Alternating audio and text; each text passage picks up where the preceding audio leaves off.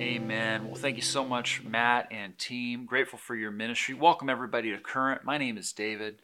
Uh, this was another hard week with the shootings in Boulder, Colorado, after the shootings the week before in Atlanta.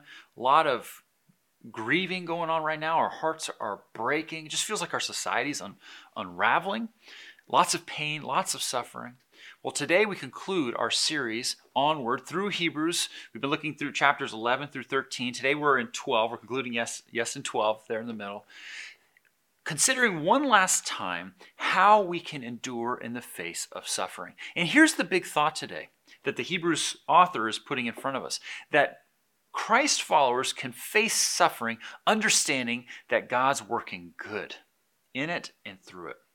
That when we face suffering, when we suffer, there's good there. Now, real quickly, the Bible is very holistic in its approach towards suffering. It, it, it, in no way says, so therefore you should not mourn or grieve. No, we are called to grieve suffering. We are called to mourn. In fact, Jesus wept when he was just getting ready to raise somebody to life. He was weeping the, the suffering that he was there witnessing, the pain that even he was getting ready to fix and deal with. We are called to grieve and mourn, even as we're called to fight against the suffering of the world and, and, and bring God's light and love and justice and mercies to bear on the suffering of the world. And yet, underneath it all, the Christ follower can understand and live from this profound thought that when we face suffering, God is working for good in the midst of it. I don't know about you, but I imagine many of you, as you hear that, you're like me, and you, you probably are balking at that. Suffering is good. For me, it's hard to swallow. We're going to talk about that. It's wonderful, it's beautiful, it's so helpful. And then maybe if you're thinking, oh, David, I get that. You know, I understand that suffering is good for, for the person who follows Jesus. I would just say to, to you, especially, lean in today because understand that the Hebrews author here was writing to a group of very strong and mature Christians. Christians who themselves were facing suffering far worse than anything you or I facing today. In fact, they were just about to the point of starting to be killed for their faith, martyred. They're not yet there, and you see that in, in the, the second verse that we're going to read today. They're, they're almost there, not quite there, but they're, they're being put in jail for their faith. They are being mistreated for their faith. And yet, what does the author say here? In verse 5, he says, Have you completely forgotten? In other words, even Christians who've been following God and understand his truths really well can easily, like, yeah, in a way, know that suffering is good for us. But then another thing to really know it when it strikes and live from it. So today we're going to consider four things that we need to remember or understand in the face of suffering to help us endure through it all. We're going to look at four way four things that we need to remember uh, as we face suffering in order to endure through it. So first let me pray and then we'll read the text and get into the teaching.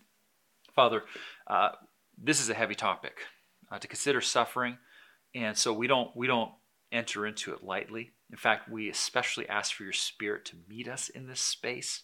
As we look at your word, would you speak to us?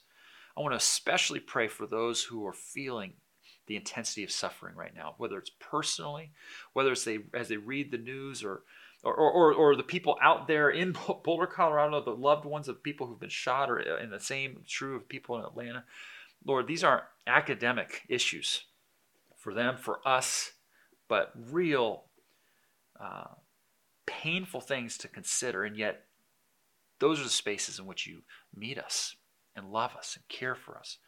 So, Father, would you, through your Spirit, teach us today what you have in front of us? We ask this in Jesus' name. Amen. All right, so today's text is from Hebrews chapter 12. We're going to be looking at verses 3 through 13. Consider him who endured such opposition from sinners, so that you will not grow weary and lose heart. In your struggle against sin, you have not yet resisted to the point of shedding your blood. And have you completely forgotten this word of encouragement that addresses you as a father addresses his son? It says, My son, do not make light of the Lord's discipline, and do not lose heart when he rebukes you, because the Lord disciplines the one he loves, and he chastens everyone he accepts as his son. Endure hardship as discipline. God is treating you as his children. For what children are not disciplined by their father? If you are not disciplined, and everyone undergoes discipline, then you are not legitimate, not true sons and daughters at all. Moreover, we have all had human fathers who disciplined us, and we respected them for it. How much more should we submit to the Father of spirits and live? They disciplined us for a little while as they thought best, but God disciplines us for our good, in order that we may share in His holiness.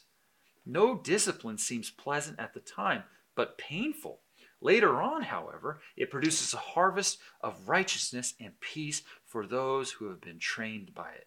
Therefore, strengthen your feeble arms and weak knees, make level paths for your feet, so that the lame may not be disabled, but rather healed. All right, four things that we need to remember in order to help us endure through suffering. Number one, we need to remember God cares. When we're facing suffering, we need to remember that God cares. Look again at verse 11. It says that all discipline or trouble or pain is not pleasant at the time, of course, but later on produces a harvest for those who, quote, have been trained by it. That Greek word is the Greek word gymnazo, which is what we where we get our English word for gymnasium. It's saying God cares for us in this sense like a trainer. God is your trainer or your coach, if, if you will. And what do what do a good trainer or coach do for us? But push us, right? Stretch us, make us grow. If we show up at the gym and our trainer just has us do what we've only ever done, the way we've only ever done it, what change, what growth is going to occur? Instead, they're pushing us, right? They're trying to get our heart rates up. They're trying to get us sweating. They're trying to get our muscles tiring so that we are getting stronger throughout the process. Uh, when I was a freshman in high school there in Albany, up there in the East Bay, I, I played on the JV basketball team. And what you need to know uh, for this illustration is the fact that Albany is nestled between just a ton of powerhouses in the basketball playing world. I mean, there's just some incredible basketball high schools up there. If you've seen the movie Coach Carter, uh, you know that that school is in Richmond. They were in our division and they weren't even one of the best teams. Some years they were the best team, but but year in year out they weren't one of the best teams. Uh, there was one year where two schools in our division won state.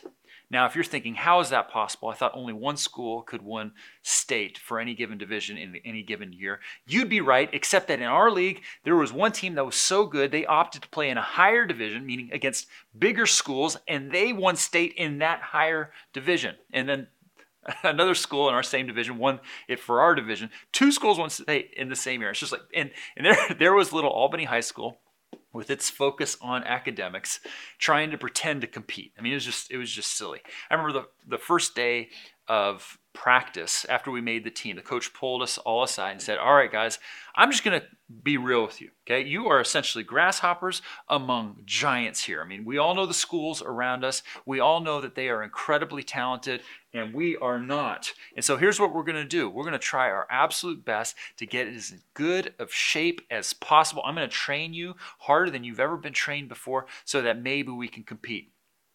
And i'll tell you what that season, I have never been more tired in my life. That coach ran us to the ground. We were running what's known as lines, which is basically 16 times and back across the full court, and then eight, and then then four, and then two, all in a certain time limit. And if you anyone on the team didn't do it in that time limit, you had to do it again. We'd run lines for more than half of most practices, sometimes the full practice. We wouldn't even pick up a basketball, dribble it, shoot it. We'd just be running. It was crazy. So tired. We got to the place. Some of these guys would throw up and all the rest. Anyways, I won't share any more details. It was it was intense. But then we got to the first game. And it was it was pretty incredible. We went against you know these teams.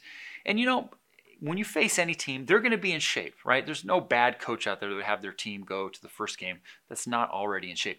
But we were really in shape.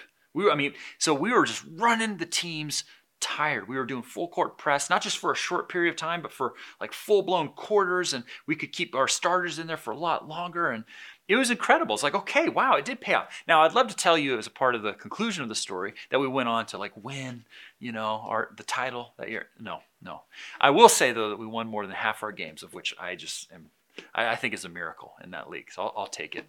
The other thing about this story that I think is related to what we're considering today is that at the end of that season, uh, baseball would start. So I played basketball and baseball, and baseball would start, the conditioning of baseball would start just before basketball ended. So I kind of joined up with the baseball team in the middle of conditioning.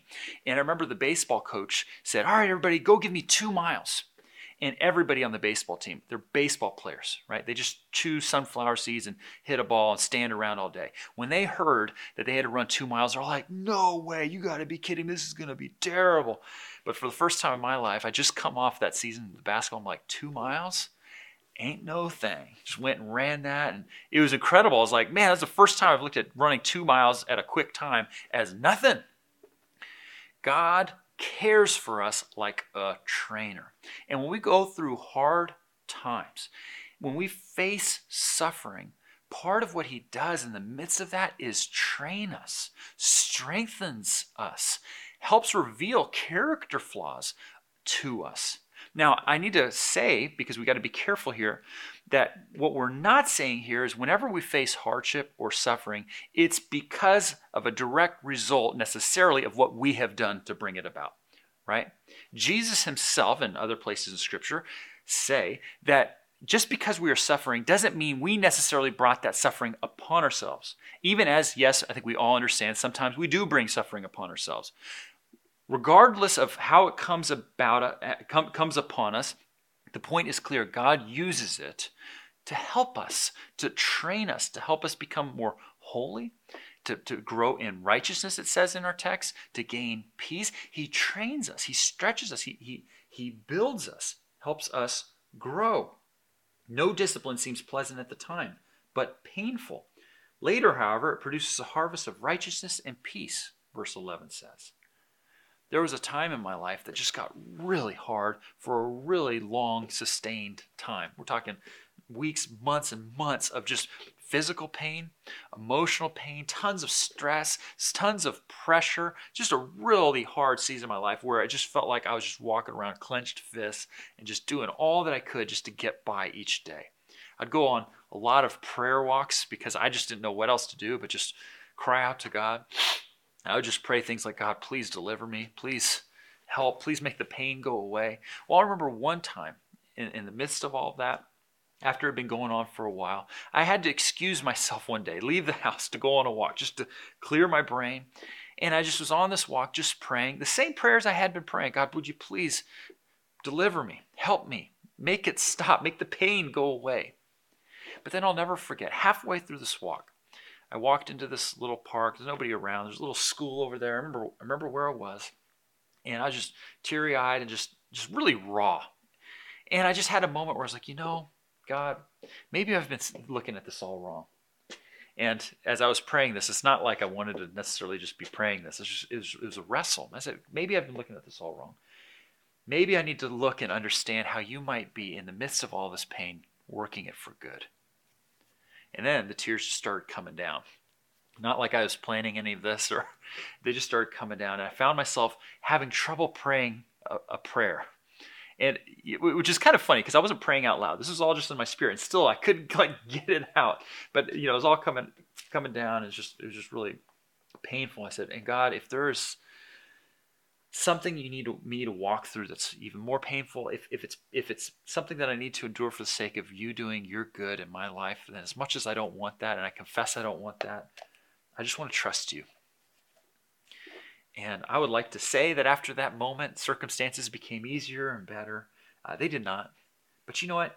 In a far greater way, in a far way that meant so much more to me, not only then, but as I even look back now, God helped me release so many things in that moment.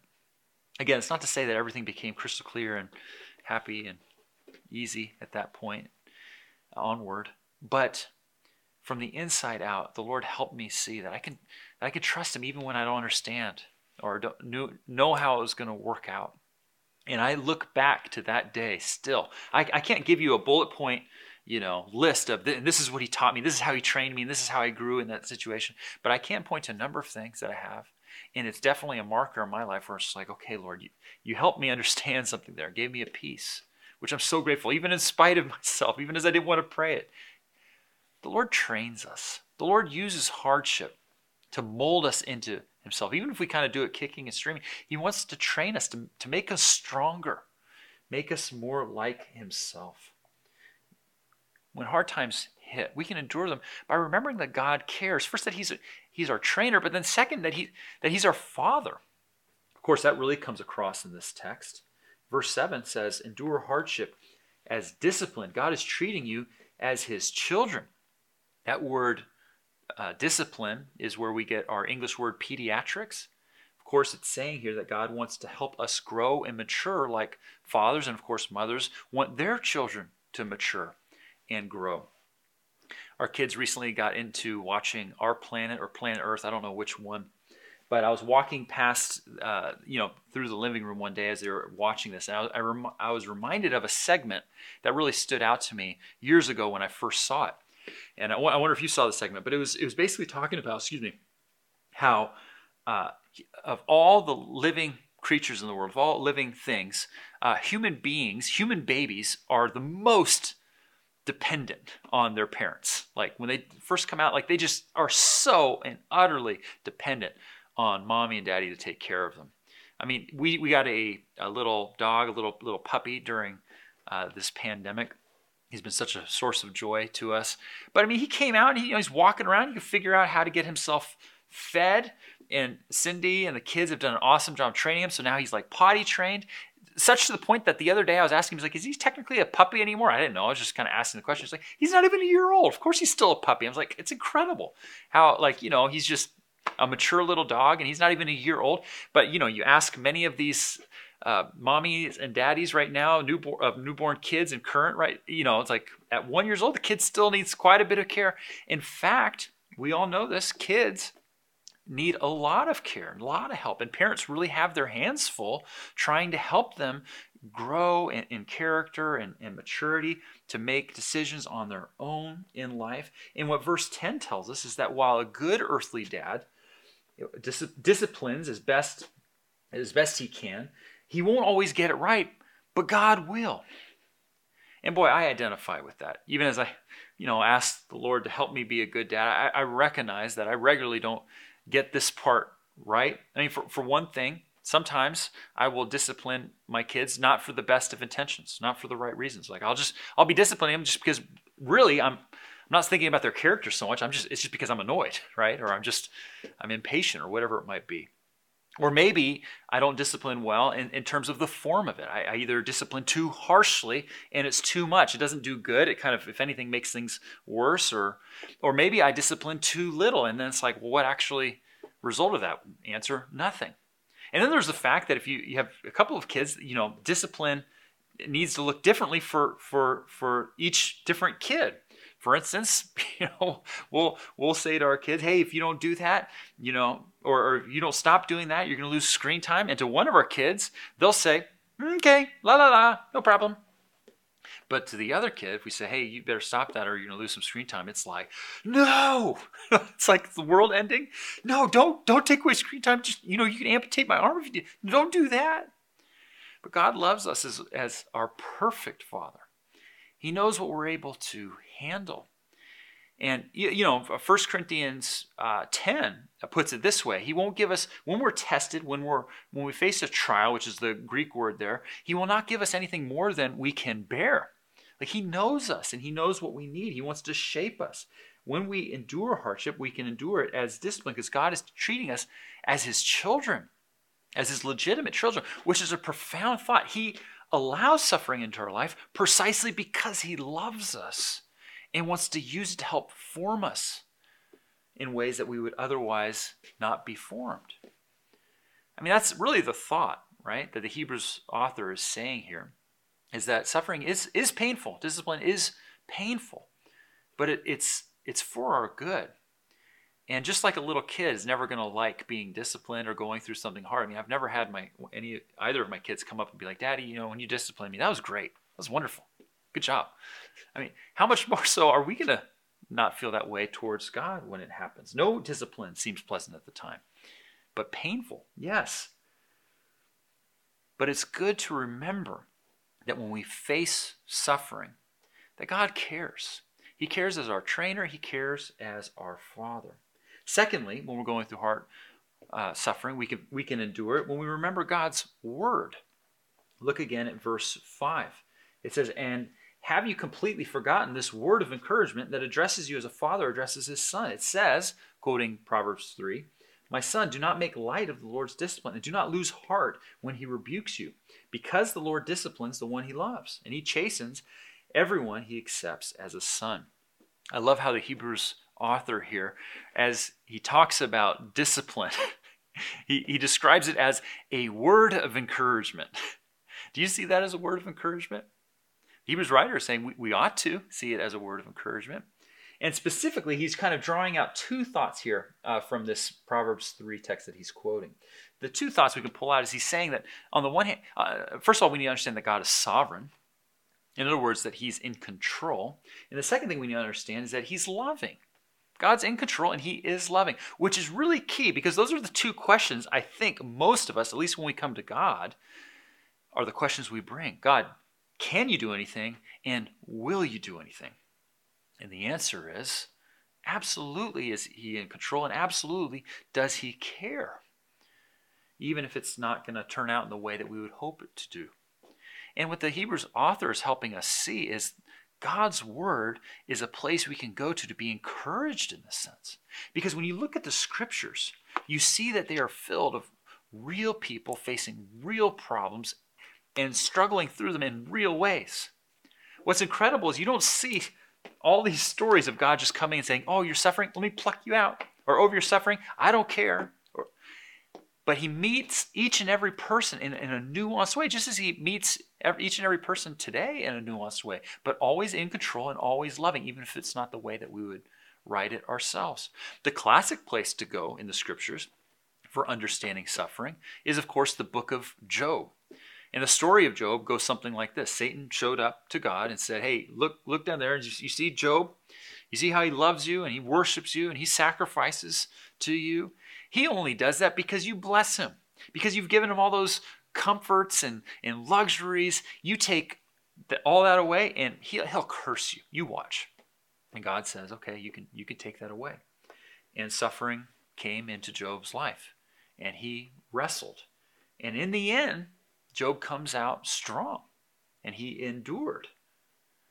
But along the way, it's incredible. Job actually realizes that he had been living not for God, but for the things God had been giving him. Job wrestles and understands that he had been going to God as a means to an end and not for him himself. So, therefore, Job recognized that he had been living a superficial and shallow life towards God. But in the end, he came out with an entire with his entire life changed. Understanding fundamentally that god is in control and god is good even as job didn't didn't know how it all work out. The hebrews writer is real about this. He says everyone undergoes discipline. It's it's in the cards for all of us. I, I i tend to think that half the half the amount of suffering that we feel and and and face is the fact that we're just shocked by the suffering we're facing right? When it comes to the pain of suffering it feels like half of it is just the fact that we're shocked by the fact that we're suffering. I was listening to a global christian apologist and preacher once share that he goes around all over the, the world and at the end of every talk that he gives he'll do a q&a time and because he's he's basically talking to rooms filled with people who do not identify as Christian. People will bring their questions, bring their objections. And he said, without fail, when I go to any Christian uh, country and just share, he said, without fail, the number one question I'm always asked, more than any other question, is how could there be a good God if there's all pain and suffering in the world? He said, without fail, that's by far and away the question I'm asked the most in Western countries. He said, but then I'll go to other parts of the world, parts of the world which comparatively speaking, are, are suffering way more than people in the West. And he said, and that question will rarely, if ever, come up. He said he'll get it from time to time, but really once in a blue moon. And he was just thinking about that. He said, I can't help but think it's because Westerners have just become so accustomed and, and, and have such a sense of entitlement to a, a comfortable life, an easy life, a life of luxury. And so when suffering comes along, they're really taken aback by it. But so much of the world, he said, is just understands what the Hebrews writer is saying. Is everybody under everybody goes through suffering. Everybody gets that. I mean, it's just a part of life. And one of the things the scriptures does, especially as we think about it from a Western culture, is help us understand that suffering is a part of life. We live in a broken world, but God meets us there.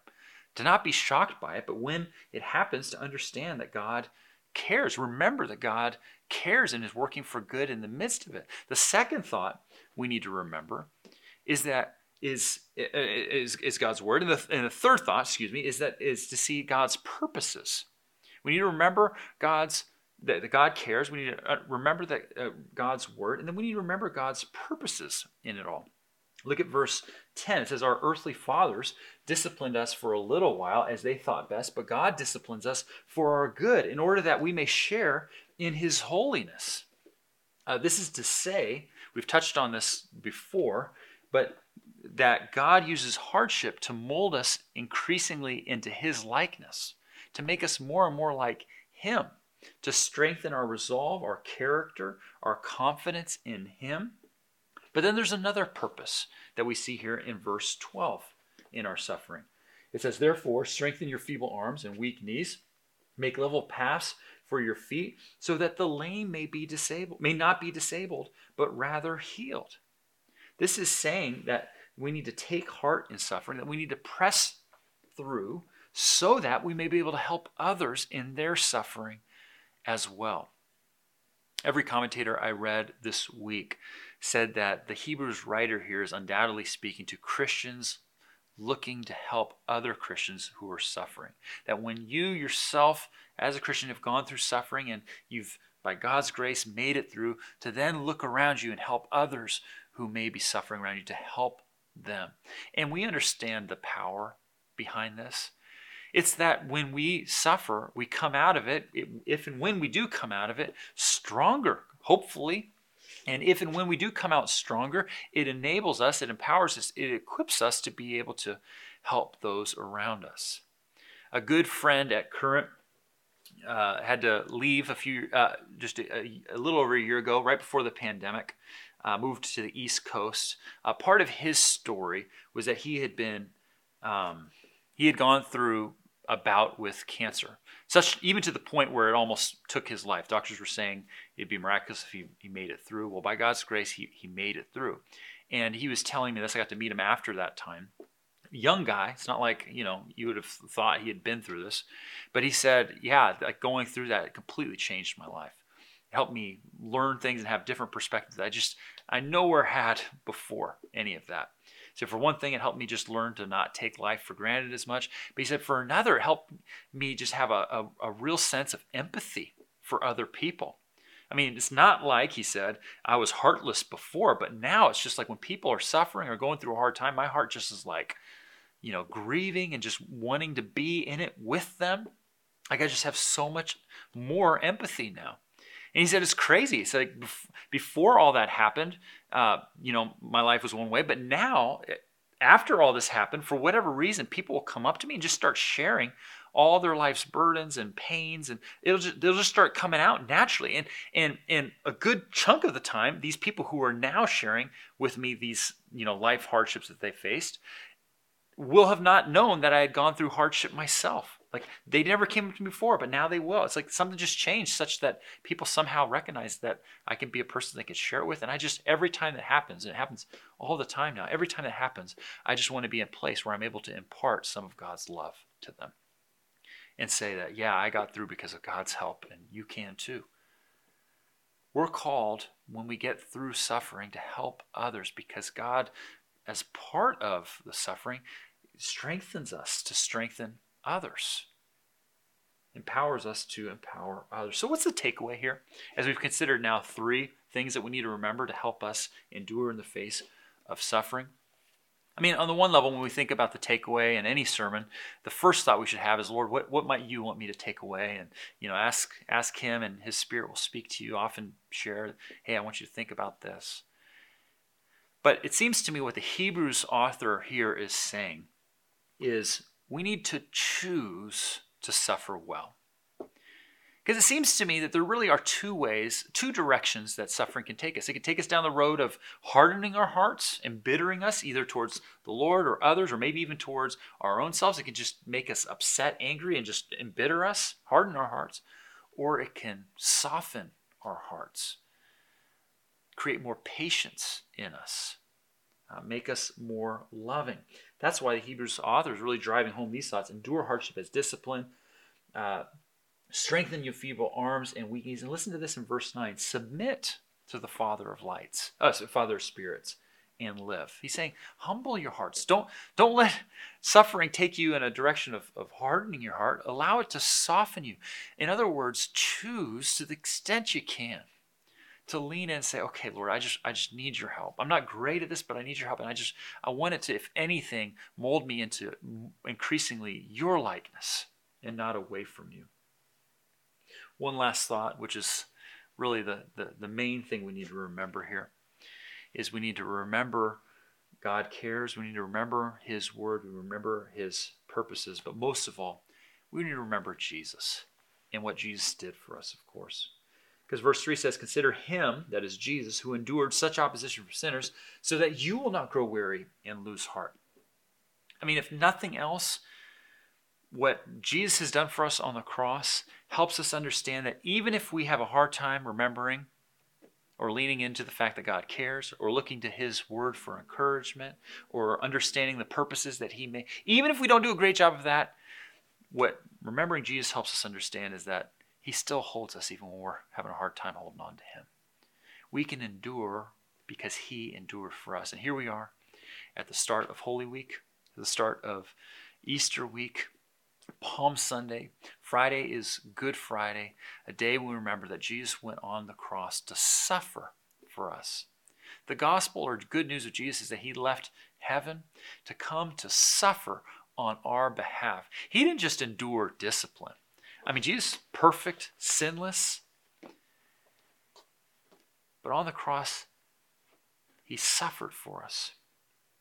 And his suffering was taking our punishment. It wasn't enduring discipline, it was t- enduring our punishment. The, the punishment that we deserve for rejecting God, for disobeying him and living our own separate ways. Jesus endured the punishment, our suffering, such that our suffering is now turned to good. It's no longer punishment because Jesus dealt with that. It's now been turned into discipline and good. So while we continue to grieve suffering, while we continue to mourn it and fight against it and bring God's light to bear upon it, bring justice and mercy to the suffering in the world, we can ultimately see underneath it all because of what Jesus has done on the cross that it no longer is just a bad thing. But even the bad, even the ugly, is going to be turned to good and beauty. And even that which was taking life is going to only impart life. And God wants to use you and me, current family, in our suffering and through our suffering and out of our suffering to mold us into His likeness and to help others see and receive His love as well.